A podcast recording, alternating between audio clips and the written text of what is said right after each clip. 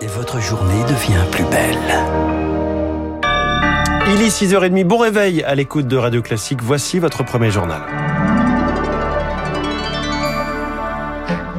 La matinale de Radio Classique avec François Geffrier. L'essentiel, Charles Bonner commence ce matin avec des bus scolaires à l'arrêt dans la Somme. C'est la conséquence des grèves dans les raffineries. 5 des 7 présentes sur le territoire sont bloquées. Les sociétés de transport de la Somme ne sont plus approvisionnées et ont annulé des trajets en début de semaine.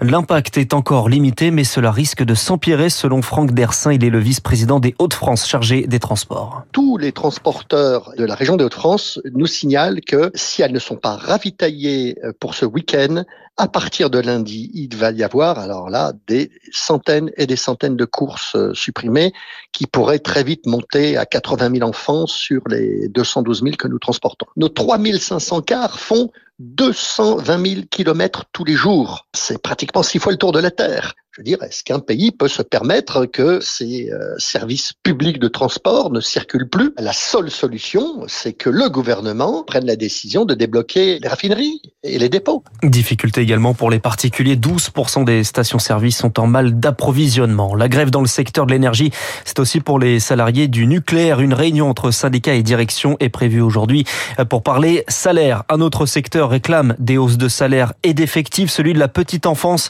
Un appel à la grève est lancé aujourd'hui dans une soixantaine de villes à l'appel du collectif Pas de bébé à la consigne qui souligne également un manque de formation. Cyril Godefroy est le co-secrétaire du syndicat national des professionnels de la petite enfance. Il manque près de 10 000 postes dans la petite enfance.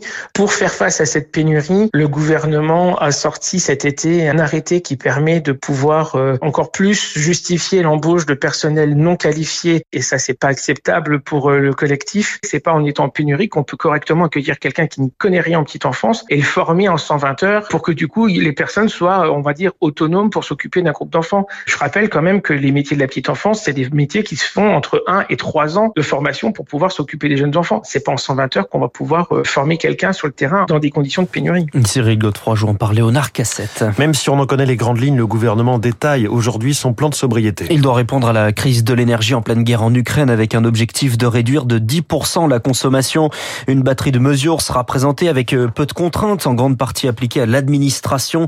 L'une des mesures martelées ces dernières semaines, c'est le chauffage à 19 degrés pour tous. Une mesure qui est déjà dans le code de l'énergie depuis 1978, mais inappliquée faute de contrôle selon l'avocat spécialiste des énergies Marc Devedex. Il y a une amende qui est prévue, une contravention de cinquième classe, de 1500 euros, 3000 euros en cas de récidive. En théorie, cette amende est applicable à tout le monde, mais en pratique, l'État ne va pas dépêcher des agents dans chaque logement pour faire du repérage au cas par cas et pour donner des amendes aux logements qui ne respecteraient pas ce seuil. Il n'y a pas de contrôle en réalité. Peut-être que le gouvernement va en annoncer au cas par cas dans des entreprises, plutôt des plus grosses entreprises, qui ont les moyens de faire respecter cette réglementation. Actuellement, en tout cas, les textes donnent pouvoir aux agents d'aller euh, vérifier dans les locaux la température. S'il y a des contrôles, ce serait euh, des contrôles ciblés, mais pas un contrôle systématique, évidemment. Propos recueillis par Eric Kioch et cette nuit, le décret interdisant la publicité lumineuse de la nuit d'une heure à 6 heures, publié au journal officiel, exception pour les gares et les aéroports. Un an après le rapport Sauvé sur les actes pédocriminels dans l'église, le long chemin des victimes. Le document avait estimé à 330 000 le nombre de ces victimes. Depuis, 70 personnes ont reçu une indemnisation. Le fonds est alimenté par les dons des diocèses, des particuliers. Une instance a été créée pour étudier les dossiers. L'INIR, sa présidente Marie Derain de Vaucresson. Nous souhaitons proposer aux personnes victimes de nous donner le plus d'éléments possibles, de témoignages, euh, parfois de certificats médicaux, parfois de jugements, pour éviter de devoir répéter ce qu'elles ont vécu, puisque c'est à chaque fois ajouter du trauma euh, au trauma. Et on demande au diocèse quelles traces existent la plupart du temps dans les dossiers des prêtres dans les diocèses. On continue d'échanger avec la personne victime pour avoir une appréciation de la gravité dans chacun de ces trois axes, la nature des faits, la nature des réponses de l'Église au moment des faits et depuis. Et le troisième axe, c'est les conséquences dans la vie de la personne. Une propos recueillie par Zoé Pallier. Une Europe élargie se réunit à Prague aujourd'hui. C'est la première réunion de la communauté politique européenne, format inédit souhaité par Emmanuel Macron. 44 dirigeants du continent, dont les 27 de l'Union européenne. La Turquie et le Royaume-Uni sont présents. La Russie et la Biélorussie ne sont pas conviés.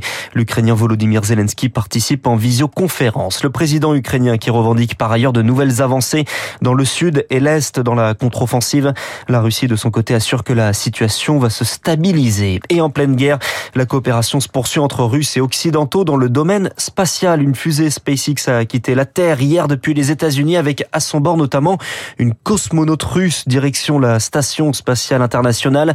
Une coopération qui date de la fin de l'Union soviétique dans les années 90.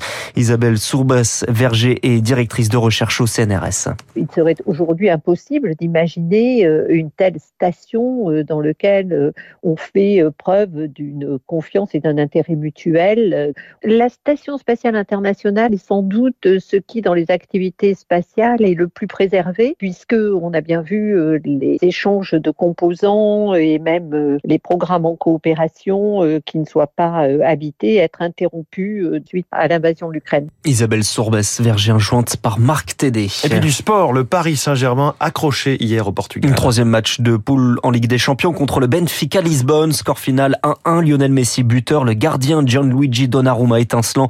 Les deux équipes sont en tête de leur groupe à égalité de points. Merci, c'était Charles Bonner pour le journal de 6h30. Le journal de l'économie.